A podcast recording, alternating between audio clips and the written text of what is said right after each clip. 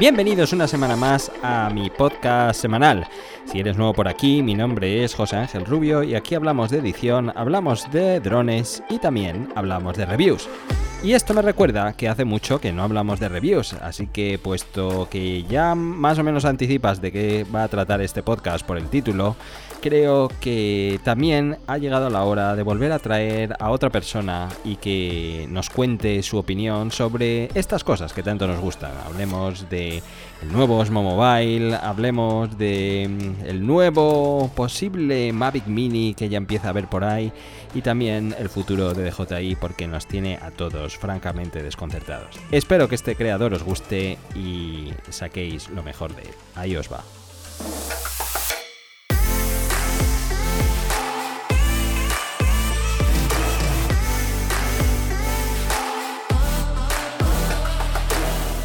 En el capítulo de esta semana tenía un creador que llevaba persiguiendo desde algún tiempo. La verdad es que nos hemos estado cruzando él y yo, pero ya sabéis cómo son estas cosas. Al final nuestras agendas mandan y a veces es difícil simplemente quedar con un amigo para charlar.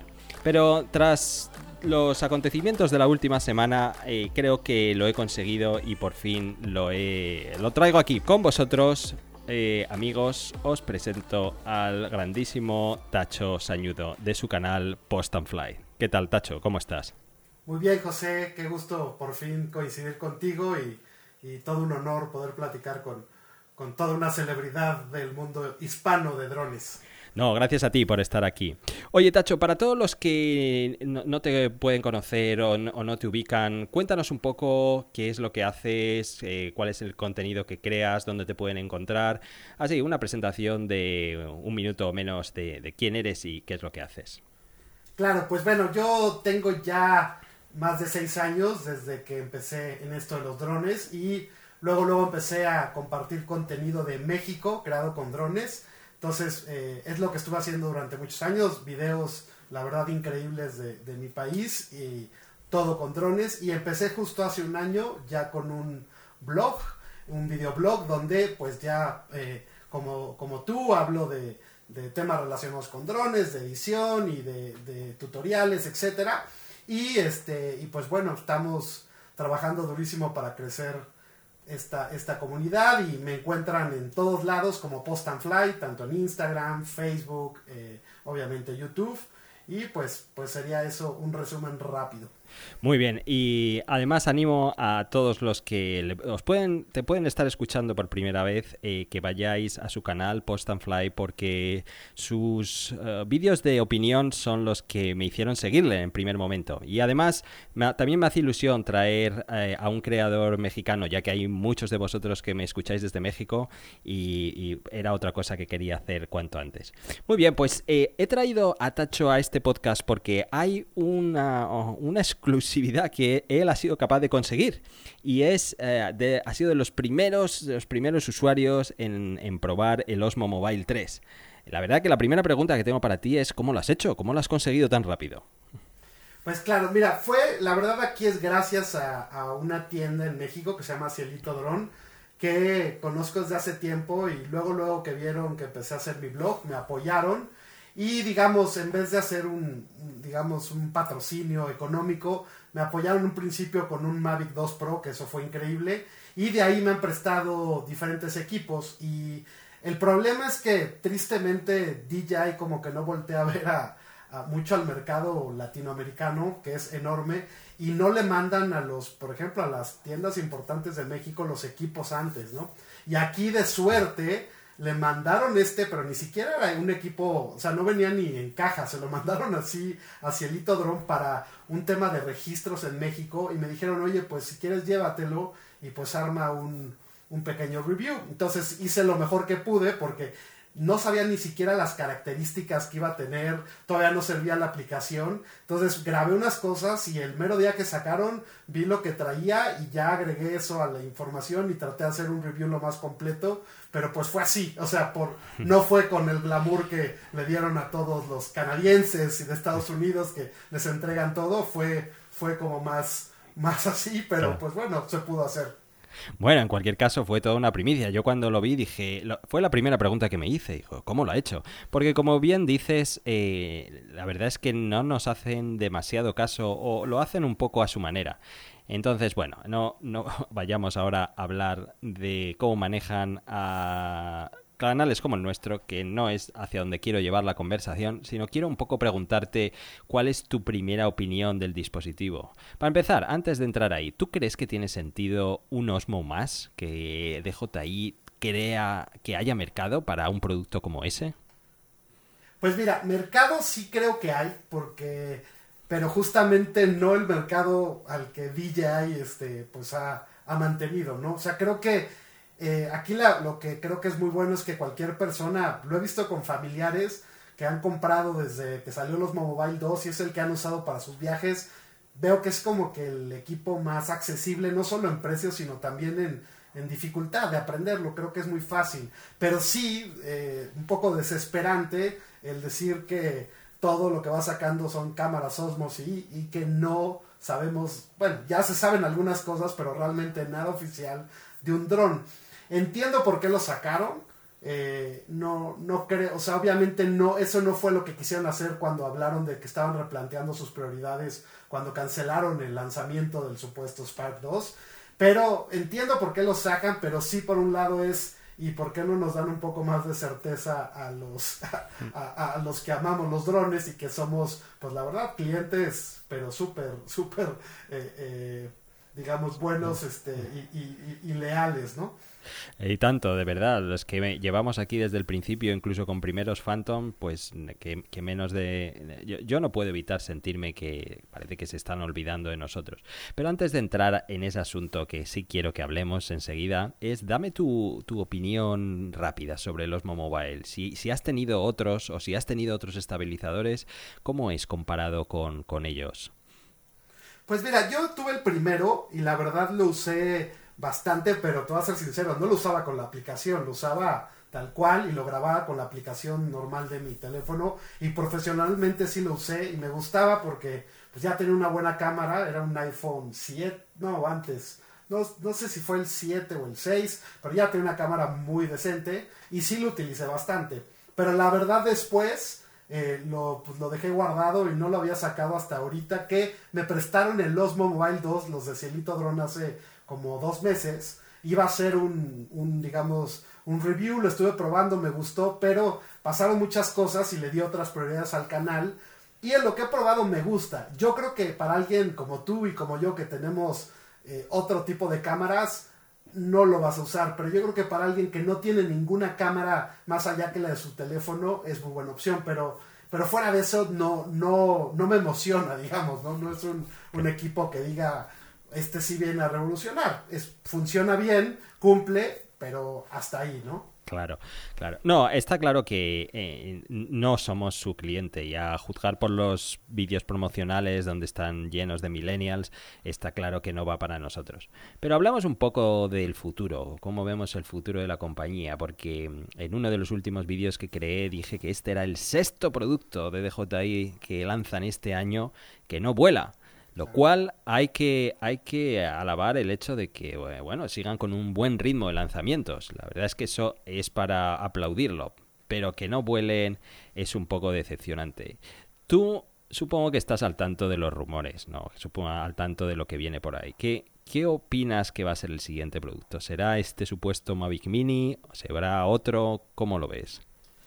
Yo casi podría asegurar, y no, no, no tengo información confidencial, sino por todo lo que he visto, que sí es el, Mavic Mini. Igual nos sorprenden y se acaba llamando Spark, pero yo al ver el diseño no le veo nada de un Spark, ¿no? Y yo creo que no solamente eso, sino que creo que DJI va, digamos que terminar eh, ya como tal los Sparks. Yo creo que se van a, van a estar mucho más enfocados por, por lo mismo. Ya está, hay tanto tema con las restricciones y todo, que yo creo que si van a sacar este Mavic Mini, eh, vamos a ver si cumple. Yo, yo sí creo que tiene sí o sí que pesar menos de 250 gramos porque si no, no creo que tenga mucha cabida porque, porque pues hay otros drones que, que ya tienen ellos que igual y por un poco más, pero, pero realmente creo que ese tiene que ser el diferenciador. Pero sí creo que va para allá. Pero de ahí nos van a dejar con una incertidumbre enorme porque pues va a haber un espacio enorme que ya existe que hay entre un Mavic 2 Pro y entre un Inspire, ¿no? Porque el Phantom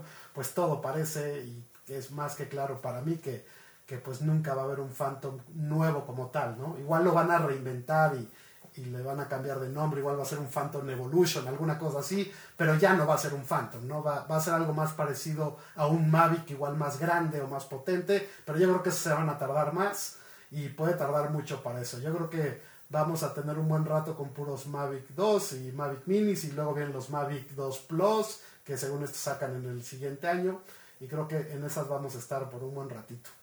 Eh, pues sí, yo también estoy un poco de acuerdo con que el Spark como nombre va a desaparecer. Parece ser que se están consolidando los productos en diferentes líneas. Lo estamos viendo con el Osmo. Está el Osmo Pocket, el Osmo Action, ahora este Osmo Mobile.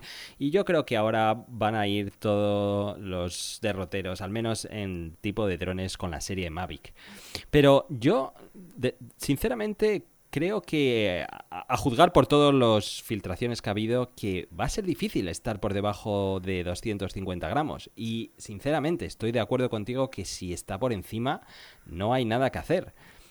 ¿Cuáles son las últimas imágenes que has visto o videos que has visto sobre el Mavic Mini? ¿Has visto el último eh, en vertical en TikTok que mostraba el producto sin batería y sin cámara? Sí, sí, justo lo vi y hasta puse la imagen, en, hablé de eso en, mi último capítulo. Y sí, ahí, y ese se ve todavía que está en un proceso todavía más, más de domino. Pero, pero de tamaño, pues sí lo veo muy pequeño.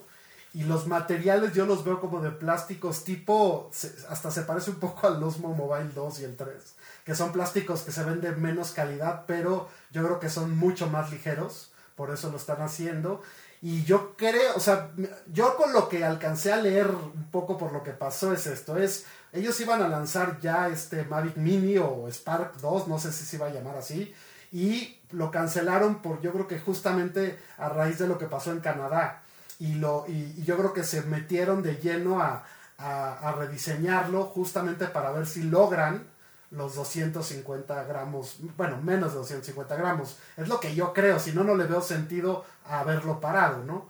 Yo creo que ese fue, pero no sé si lo van a lograr.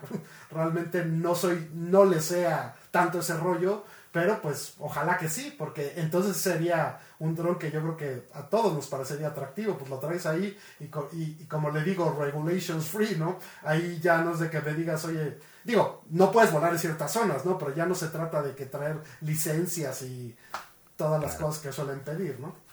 Claro, claro.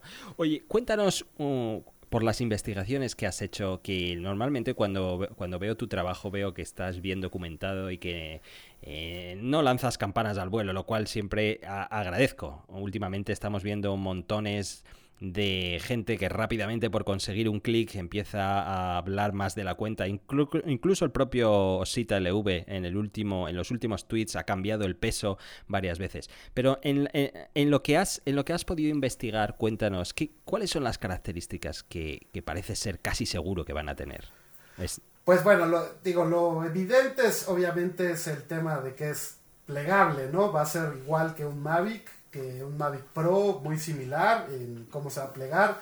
Va lo de la batería, yo creo que el 4K, digo, por lo que he visto en todos lados, aunque yo creo que toda su posición es porque en este, en este caso DJI no quiso filtrarlo, porque justamente se ve que es un equipo que no está acabado, entonces por eso creo que fue todo el relajo que hasta amenazaron según esto cita y tal.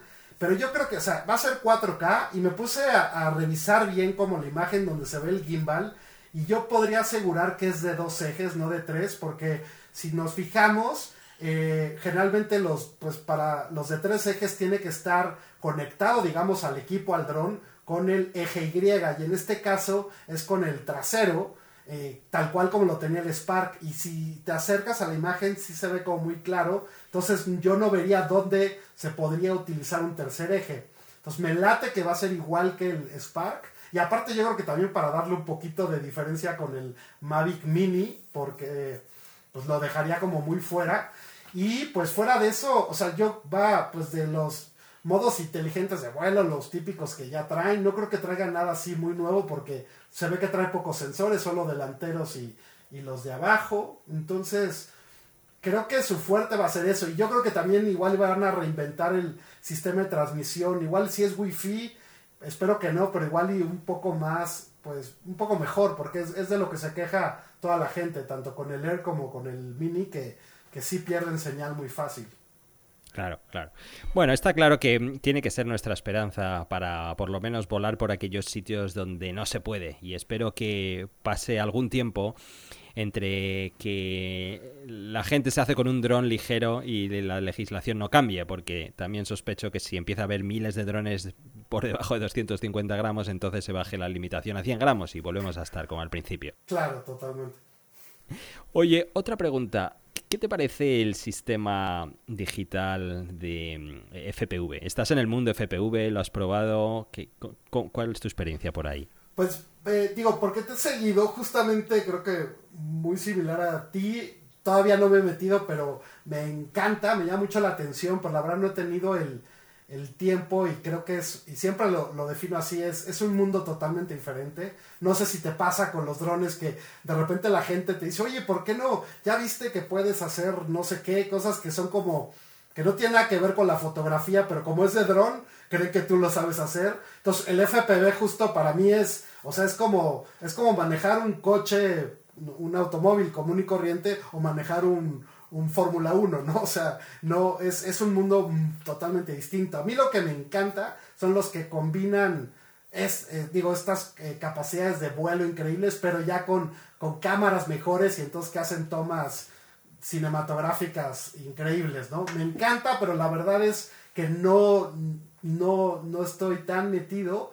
Eh, compré hace poco, bueno, hace poco más, un año y cacho, un, un dron pequeñito, eh, un, un, digamos, un, un microdrón para volarlo en mi casa con camarita y medio le fui agarrando, pero me, le, quiero, le quiero tarde o temprano aprenderlo, la verdad. Creo que es increíble.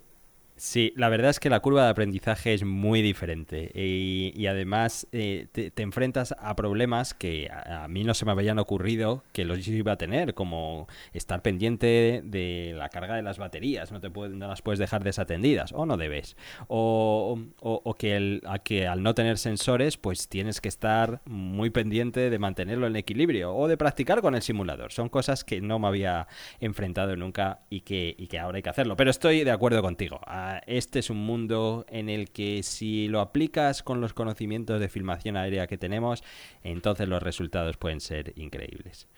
Oye, otra pregunta más que quería hacerte. ¿Cómo ves el, ah, supongo que has seguido la actualidad, obviamente, con el asunto del accidente que ha habido de esta persona aquí en Estados Unidos, que de repente perdió el control de su aeronave, aterrizó y al estar encima del agua, pues lo perdió. ¿Cuál, es tu opinión con ese asunto? Dime, tu, opinión al respecto. Pues sí, en principio lo que siempre pensé es, como todo, cuando nos pasa algo con el dron, siempre queremos echarle la culpa siempre a, los, a todo lo demás, menos empezar a analizar qué es lo que hicimos mal, ¿no? Me ha pasado con amigos y conocidos que llegan, no, es que o sea, tengo dos semanas con mi dron y, ya no funciona. Y yo, pues, ¿qué pasó? No, pues nomás se me cayó unas cuatro veces, pero fue adentro de mi casa y ya no. Y le digo, entonces me tienen que hacer garantía. Le digo, es que, ¿para qué lo empezaste a volar sin, sin leer bien las cosas? Me hubieras preguntado, ¿no? Y la gente como que luego, luego no analiza que hizo mal. En este caso, yo luego, luego que vi el video, dije, pues sí, esta persona eh, ella dice que no sabía, seguramente sí sabía, pero nunca pensó lo que iba a pasar.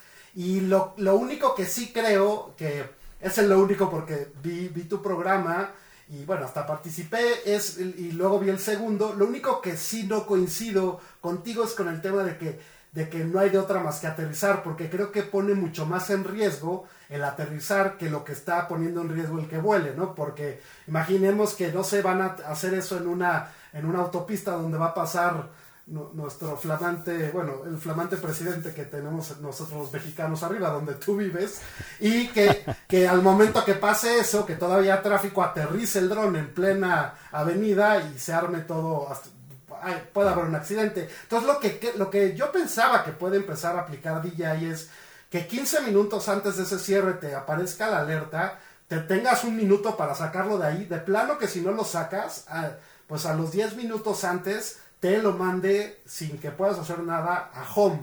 ¿Para qué? Para evitar eso, porque el que se caiga, pues sí está como, digo, aparte también que, ya como sea vas a perder el dron, aunque no haya agua, pues si cae en medio de una avenida o en una casa, o sea, creo que puede causar más problemas que la solución. Entonces, estoy de acuerdo contigo en todo. ¿eh? El problema es que lo que tenemos que hacer es ser responsables y dar una buena cara a los drones. Entonces, en vez de, de, gritar a los cuatro vientos que no, DJI me lo tiro, pues analizar qué es lo que hicimos mal.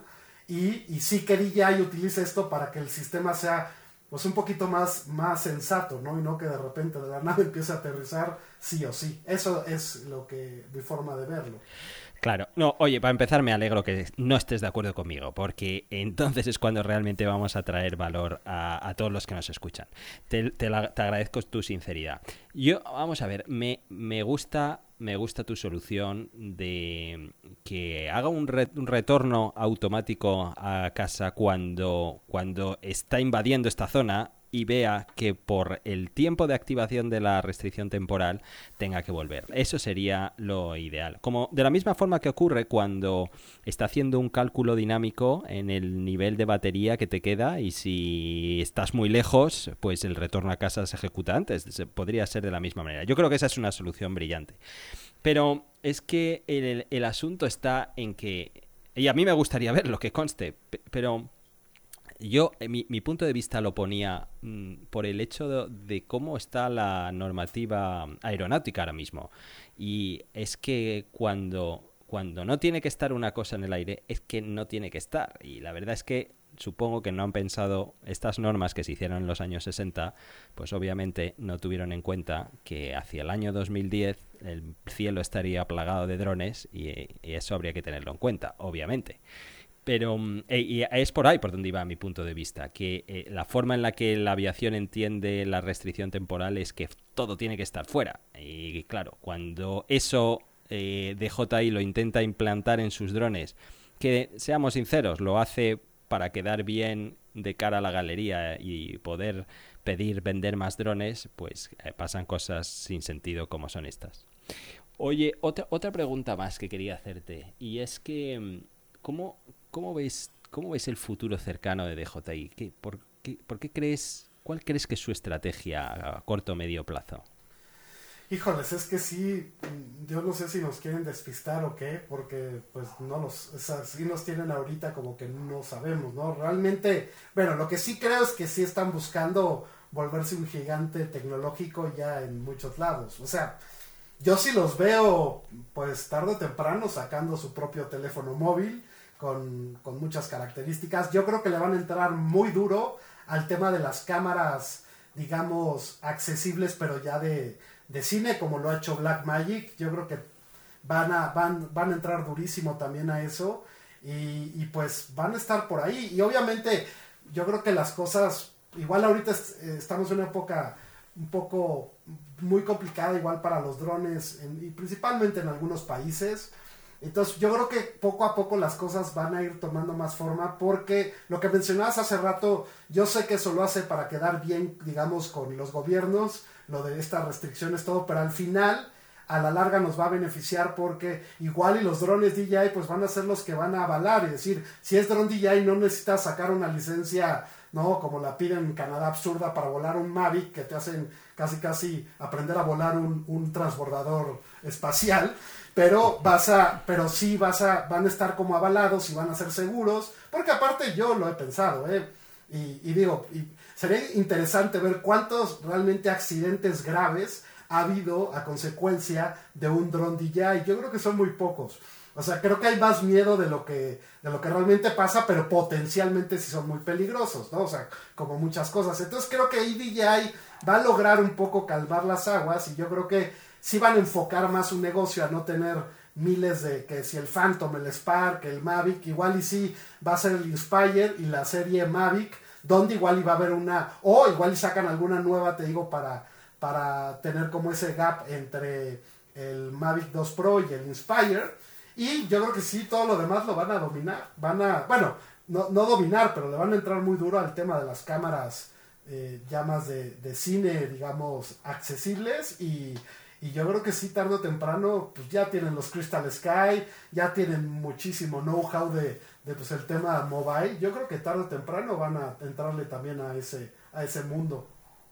Totalmente de acuerdo. Yo también he visto los últimos rumores sobre las cámaras de medio formato y, estoy de acuerdo. Ahí, ahí eh, van, a, van a, potencialmente pueden hacer una primera versión muy buena, como ha pasado con la Osmo Action en el mundo de las cámaras de acción, y probablemente la segunda o tercera interacción puede ser ya la definitiva. Eh, porque la verdad es que tú no, crees que DJI no es una compañía de drones y se va a convertir más en una compañía de, imagen.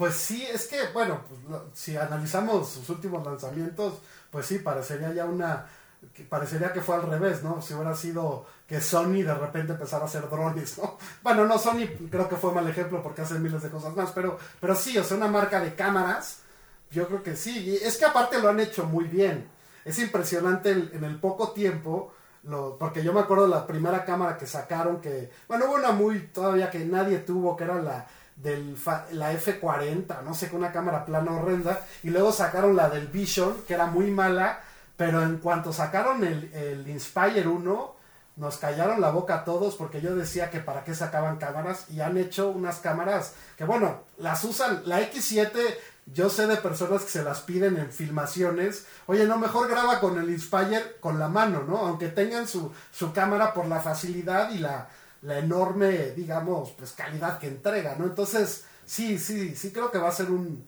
un fuerte de las cámaras, ¿no? Porque pues, lo ha hecho muy bien. Claro. Bueno, pues por todo esto decidí traer a Tacho a este podcast, porque como veis tiene un conocimiento histórico envidiable y seguramente si veis su canal y su trabajo podéis daros cuenta que eh, su opinión es, no solo magnífica, sino además bastante acertada. Pues nada más, Tacho, solo decirte que mm, gracias por venir por aquí y ¿cuándo, ¿cuándo podemos vernos y volamos juntos? Sí, pues bueno, pues muchísimas gracias, la verdad, por la invitación. La verdad, eh, tu canal me sirvió, empecé a verlo antes de empezar y, justamente eh, pues fue parte de los canales que me inspiraron a, hacer el blog. Eh, te agradezco muchísimo, eh, admiro mucho tu trabajo y, la verdad lo en México lo veo, todo mundo es muy común que comenten sobre ti y tienes realmente pues tu opinión vale mucho, mucho en México. Y este, eh, y de vernos, pues cuando quieras. Yo, eh, si estoy por Estados Unidos, eh, algún día espero pronto ir a, a Austin, algo cerca, te avisaré. Y cuando vengas a México, avisa y, y nos vamos a volar. Hasta un día podremos hacer alguna colaboración. La verdad, México todavía es un lugar donde se puede volar muy bien. Pero hay que saber, justo a raíz del video que tú sacaste, yo ya había pensado y hice un video donde pues hablo un poco de cómo volar en México y que entender un poco cómo están las cosas, porque todavía no hay una ley como tal, pero eh, principalmente en lugares fuera de ciudades y ciudades grandes, ¿eh? porque en los pueblos no hay problema, podemos grabar en muchísimos lugares. Entonces, cuando vengas a México, pues más que bienvenido y, y estaría muy interesante hacer ahí algo juntos. Claro que sí, me lo apunto. Muy bien, pues muchas gracias Tacho y nos vemos la siguiente vez. Perfecto, pues saludos a todos y, un abrazo. Pues ahí lo tenéis, Post and Flight y su simpático y entrañable creador eh, Tacho Sañudo. Os invito a que echéis un vistazo a su trabajo. Como os digo, su trabajo de, de, opinión es francamente bueno. Dejo enlace de todo en la descripción. Y si eres de México, no te lo puedes perder porque es un referente que debes tener en tu radar sí o sí. Pues lo dicho, muchas gracias por haber llegado hasta aquí, gracias por estar ahí semana a semana, compartid este podcast y dejarme una review en iTunes o donde podáis, son cosas que me ayudan a crecer poco a poco. Y por supuesto, mi eterno agradecimiento a los viajeros que lleguéis todos bien a vuestro destino y a todos vosotros que compartís este podcast en vuestra historia. Todos, sabed que todos lo que pongáis una historia o escuchando el podcast allí donde estéis, automáticamente la repostearé en mi cuenta y allí estaréis. Gracias una vez más y nos vemos la siguiente semana. Un saludo y hasta pronto. Adiós.